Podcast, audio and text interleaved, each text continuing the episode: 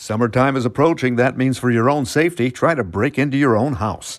I'm Murray Feldman with the Feldman Report on WWJ News Radio 950. National statistics show most home burglaries happen between June and August. Two out of three burglaries are home break ins in residential establishments, and they usually happen between 6 a.m. and 6 p.m. when people are away from home. Law enforcement officials say try to break into your home, case the place like a burglar would. Is it easy to get into? And then take action to keep unwanted visitors out. Check the front door. Is it always locked? First floor windows, easy to open? Are they blocked by trees? Not a good thing. Those trees could shield burglars from the street. And the back door, make sure it's always secure. These are the places most intruders use to enter. Here's another one. Are there windows that can be broken out so a hand can fit through and unlock a door? This is what burglars who have been caught and served time revealed to law enforcement authorities about their favorite ways to gain entrance into a home.